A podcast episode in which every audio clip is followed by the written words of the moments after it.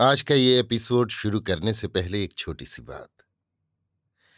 क्या आप भी अपना पॉडकास्ट बनाने की सोच रहे हैं? तो एंकर ट्राई कीजिए।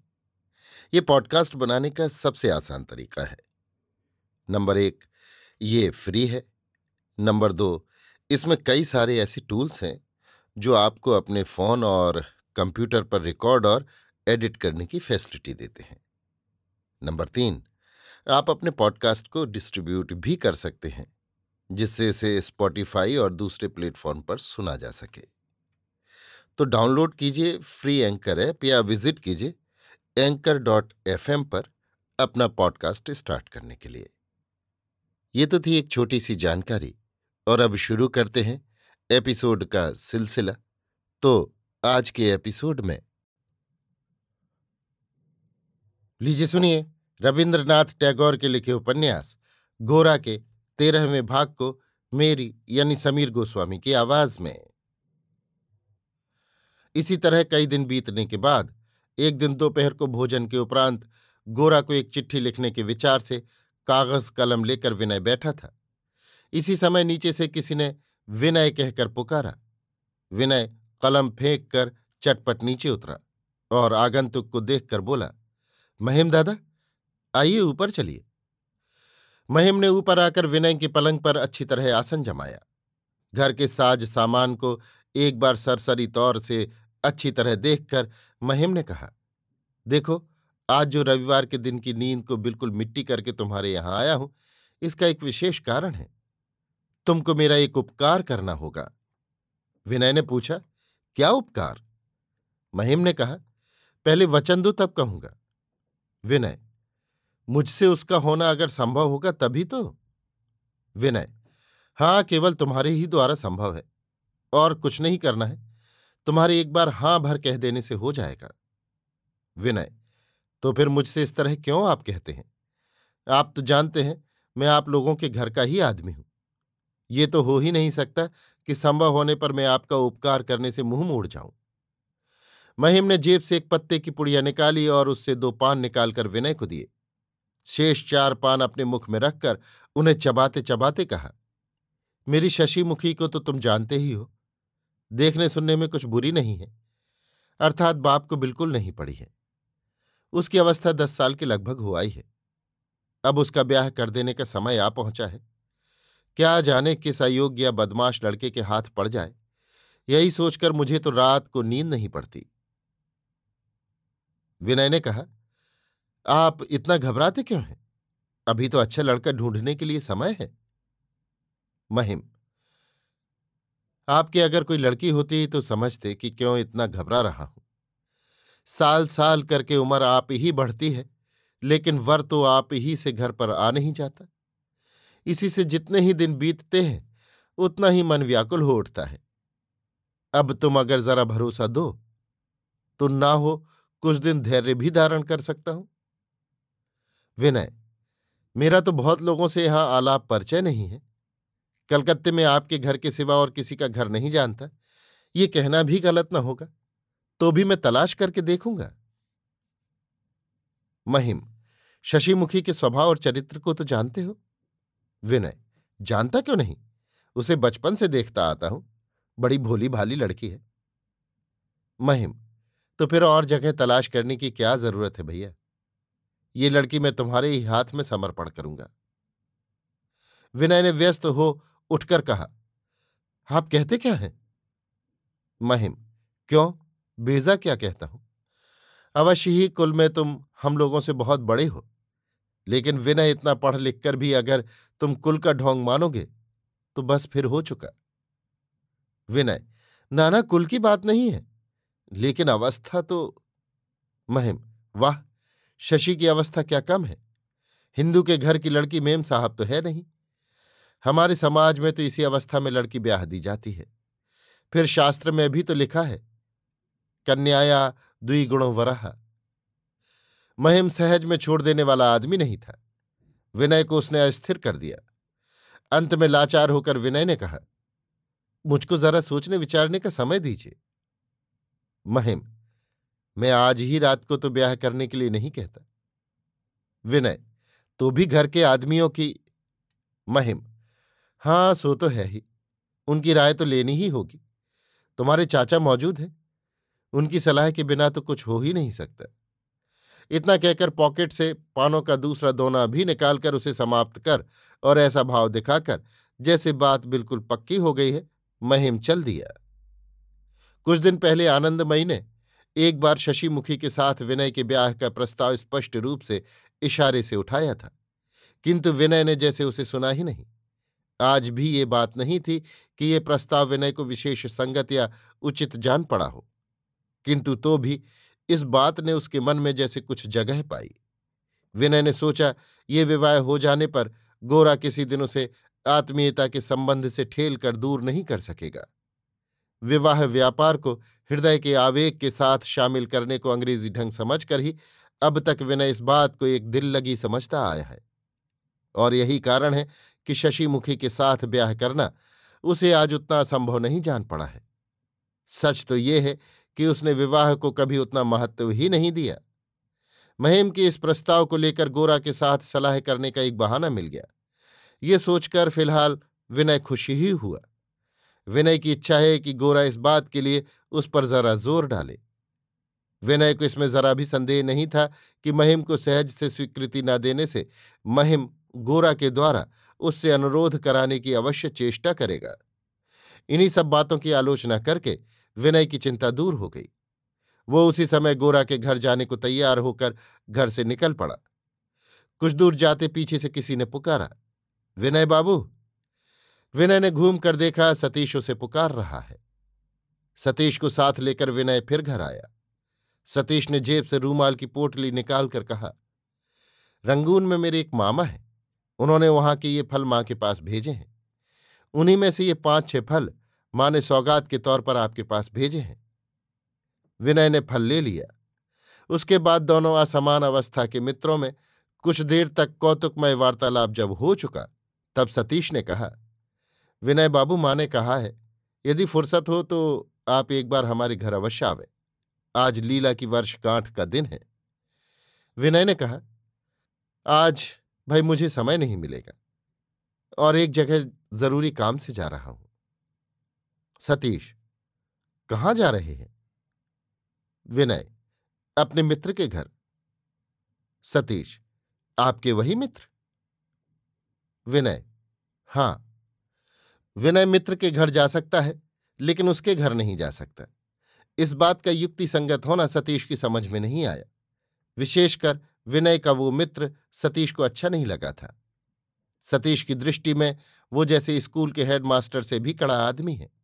उसे कोई ऑर्गन बाजा सुनाकर यश प्राप्त कर सके, वो ऐसा आदमी ही नहीं है। विनय का ऐसे आदमी के पास जाने का कुछ भी प्रयोजन समझना सतीश को बिल्कुल ही अच्छा नहीं लगा। उसने कहा, नहीं विनय बाबू आप हमारे ही घर चलिए। विनय को हार मानते अधिक देर नहीं लगी। दुविधा करते करते मन के भीतर आपत्ति करते करते अंत में बालक का हाथ पकड़कर विनय उस अठहत्तर नंबर के घर की राह पर ही चला। वर्मा से आए हुए उन दुर्लभ फलों का कुछ अंश भेजने के लिए विनय का ख्याल रखने और वो सौगात भेजने से जो अपनापन प्रकट हुआ, उसकी खातिर न करना विनय के लिए असंभव था। विनय ने परेश बाबू के घर के पास पहुंचकर देखा। पूर्वोक्त पानू बाबू और अन्य कई अपरिचित आदमी परेश बाबू के घर से निकल रहे हैं। लीला के जन्मदिन की दावत में दोपहर को उनको भोजन का निमंत्रण दिया गया था। पानू बाबू इस तरह चले गए जैसे उन्होंने विनय को देखा ही नहीं। घर में घुसते ही विनय ने खूब ज़ोर की हँसी और दौड़ धूप का शब्द सुन पाया। थोड़ी देर बाद सुचरिता ने कमरे में आकर विनय से कहा माँ ने आपसे जरा बैठने के लिए कहा है, वो अभी आते हैं। बाबूजी अनाथ बाबू के घर गए हैं, वो भी जल्दी ही आ जाएँगे। सुचरिता ने विनय का संकोच दूर करने के लिए गोरा का ज़िक्र छेड़ा। हंसकर कहा जान पड़ता है, वो हमारे यहाँ फिर कभी ना आवेंगे। विनय ने पूछा, क्यों? सुचरिता ने कहा, हम मर्दों के सामने निकलती बैठती हैं, ये देख निश्चय ही वो सन्नाटे में आ गए होंगे। घर गृहस्थी के काम को छोड़कर औरतों को और कहीं देखने से शायद वो उनको श्रद्धा की दृष्टि से नहीं देख सकते। इसका उत्तर देने में विनय कुछ मुश्किल में पड़ गया। इस बात का प्रतिवाद कर सकने से ही वो खुश होता। किंतु झूठ कैसे बोले? विनय ने कहा, गोरा का मत यही है कि औरतें घर के काम में पूर्ण रूप से मन लगावें तो उनके कर्तव्य के संबंध में एकाग्रता नष्ट नहीं होती। सुचरिता ने कहा तो फिर औरत मर्द मिलकर बाहर को एकदम बांट लेते तो अच्छा होता।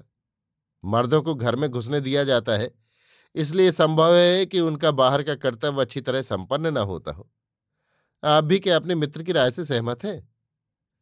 नारी नीति के बारे में, अब तक तो विनय गोरा के मत का ही साथ देता आ रहा था। इस विषय को लेकर उसने पत्रों में लेख भी लिखे हैं। किंतु इस समय ये बात उसके मुख से निकलना नहीं चाहती थी कि उसका मत भी यही है। उसने कहा, देखिए, असल में इन सब बातों में हम लोग अभ्यास के दास हैं, अर्थात प्राचीन संस्कार के पक्ष पक्षपाती हैं। इसी कारण औरतों को बाहर निकलते देखते ही मन में खटका सा लगता है। ये तो हम केवल ज़ोर करके, ज़बरदस्ती प्रमाणित करने की चेष्टा करते हैं कि अन्याय या अकर्तव्य होने के कारण औरतों का घर से निकलना खराब लगता है। युक्ति यहाँ उपलक्ष्य मात्र है, संस्कार ही असल चीज़ है। सुचरिता ने धीरे धीरे खोद खोद कर गोरा के संबंध की आलोचना को बंद न होने दिया। विनय भी गोरा के पक्ष में उसे जो कुछ कहना था, सो खूब अच्छी तरह स्पष्ट रूप से कहने लगा। गोरा भी शायद अपने मत को इस तरह स्पष्ट करके न कह सकता। इस अपूर्व उत्तेजना में विनय की बुद्धि और विनय के प्रतिपादन की, हृदय के भाव को व्यक्त करने की क्षमता से सुचरिता के मन में एक अपूर्व आनंद उत्पन्न होने लगा। विनय ने कहा, देखिए, शास्त्र में कहा है, आत्मा ने विद्धि, अपने को जानो, नहीं तो मुक्ति किसी तरह नहीं है। मैं आपसे कहता हूँ, मेरा मित्र गोरा भारतवर्ष के उसी आत्मबोध के प्रकाश रूप से प्रकट हुआ है। मैं उसे साधारण आदमी नहीं समझ सकता। हम सब लोगों का मन जब तुच्छ आकर्षण के फेर में पड़कर, नवीन के प्रलोभन में बाहर की ओर विक्षेप में पड़ा है, तब वही एक आदमी ऐसा है जो उस सारी विक्षिप्तता के बीच में अटल भाव से खड़े होकर सिंह की तरह गरज कर वही पुरातन मंत्र कह रहा है, आत्मानम विद्धि। ये बातचीत और भी काफ़ी देर चल सकती। सुचरिता भी बड़ी लगन से सुन रही थी, किंतु सहसा साथ के किसी कमरे में सतीश ने चिल्ला चिल्ला कर पढ़ना शुरू किया। बोलो ना कातर स्वरे, ना करी विचार, जीवन स्वप्न सम, मायार संसार। बेचारा सतीश घर के अतिथि अभ्यागतों के सामने अपनी विद्या जताने का कोई मौका ही नहीं पाता। लीला तक अंग्रेज़ी कविता दोहराकर सभी का मनोरंजन कर सकती है, लेकिन सतीश को बरदा सुंदरी कभी नहीं बुलाती। पर लीला के साथ हर मामले में सतीश की होड़ रहती है। किसी तरह भी लीला को नीचा दिखाना सतीश के जीवन का प्रधान सुख है। विनय के सामने लीला की परीक्षा हो गई। उस समय बुलाए ही न जाने के कारण सतीश उसे हराने की कोई कोशिश नहीं कर सका। कोशिश करता भी तो बरदा सुंदरी उसे उसी समय रोक देती। तभी वो आज पास के कमरे में मानो अपने आप ऊँचे स्वर से काव्य चर्चा करने लगा। सुनकर सुचरिता हँसी न रोक सकी। उसी समय लीला अपनी चोटी झुलाती हुई कमरे में आकर सुचरिता के गले से लिपटकर उसके कान में कुछ कहने लगी। पीछे पीछे सतीश ने अभी दौड़ते हुए आकर कहा अच्छा लीला, बताओ तो मनोयोग का क्या मतलब है? लीला ने कहा, नहीं बताती। सतीश अह नहीं बताती। यही कहो ना कि जानती नहीं। विनय ने सतीश को अपनी ओर खींचते हुए पूछा, तुम बताओ तो मनोयोग के क्या माने हैं? सतीश ने गर्व से सिर उठाकर कहा मनोयोग माने? मनोनिवेश? सुचरिता ने जिज्ञासा की, मनोनिवेश से तुम क्या समझते हो? अपनों के सिवा भला कौन किसी को ऐसी मुसीबत में डाल सकता है? पर सतीश ने मानो सवाल सुना ही न हो, ऐसे उछलता उछलता कमरे से बाहर चला गया। विनय परेश बाबू के घर से जल्दी ही छुट्टी लेकर गोरा के पास जाने का निश्चय करके आया था। गोरा की बात करते करते उसके पास जाने का उत्साह भी उसके मन में प्रबल हो उठा। इसी से वो घड़ी में टन टन करके चार बजते सुनकर ही चटपट कुर्सी से उठ खड़ा हुआ। सुचरिता ने कहा आप अभी चल दिए। माँ आपके लिए भोजन बना रही हैं। और जरा देर के बाद जाने से क्या कुछ हर्ज होगा? विनय के लिए ये तो प्रश्न नहीं है, ये तो हुक्म है। वो वैसे ही बैठ गया। लावण रंगीन रेशमी कपड़ों से सजावट किए हुए कमरे में दाखिल हुई और बोली, दीदी, भोजन तैयार है। माँ ने छत पर बुलाया है। छत पर आकर विनय भोजन करने लगा।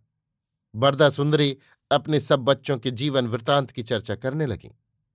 ललिता सुचरिता को घर के भीतर घसीट ले गई।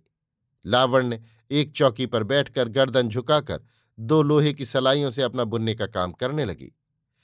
किसी ने कभी कहा था कि बुनने का काम करते समय उनकी कोमल उंगलियों की क्रीड़ा बहुत सुंदर देख पड़ती है। बस तभी से लोगों के सामने बिला ज़रूरत बुनने का उसे अभ्यास सा हो गया था।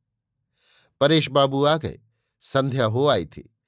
आज रविवार को समाज मंदिर में उपासना के लिए जाने की बात तय हो चुकी थी। बरदा सुंदरी ने विनय से कहा, अगर कुछ आपत्ति न हो तो क्या आप हमारे साथ समाज में चलेंगे?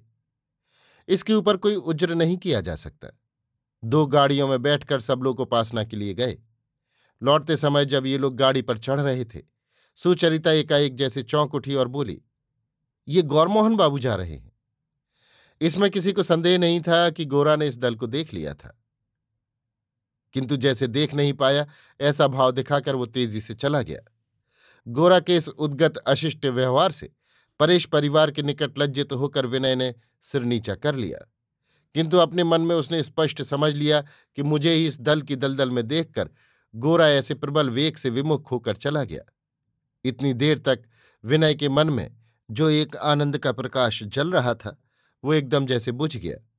सुचरिता ने विनय के मन के भाव और उसके कारण को उसी समय ताड़ लिया और विनय ऐसे मित्र के प्रति गोरा का ये अविचार तथा ब्रह्म लोगों पर उसकी अन्यायपूर्ण श्रद्धा देखकर गोरा के ऊपर सुचरिता को क्रोध आ गया। उसने मन ही मन किसी तरह गोरा के परास्त होने की इच्छा की। अभी आप सुन रहे थे रविन्द्रनाथ टैगोर के लिखे उपन्यास, गोरा के तेरहवें भाग को मेरी यानी समीर गोस्वामी की आवाज़ में।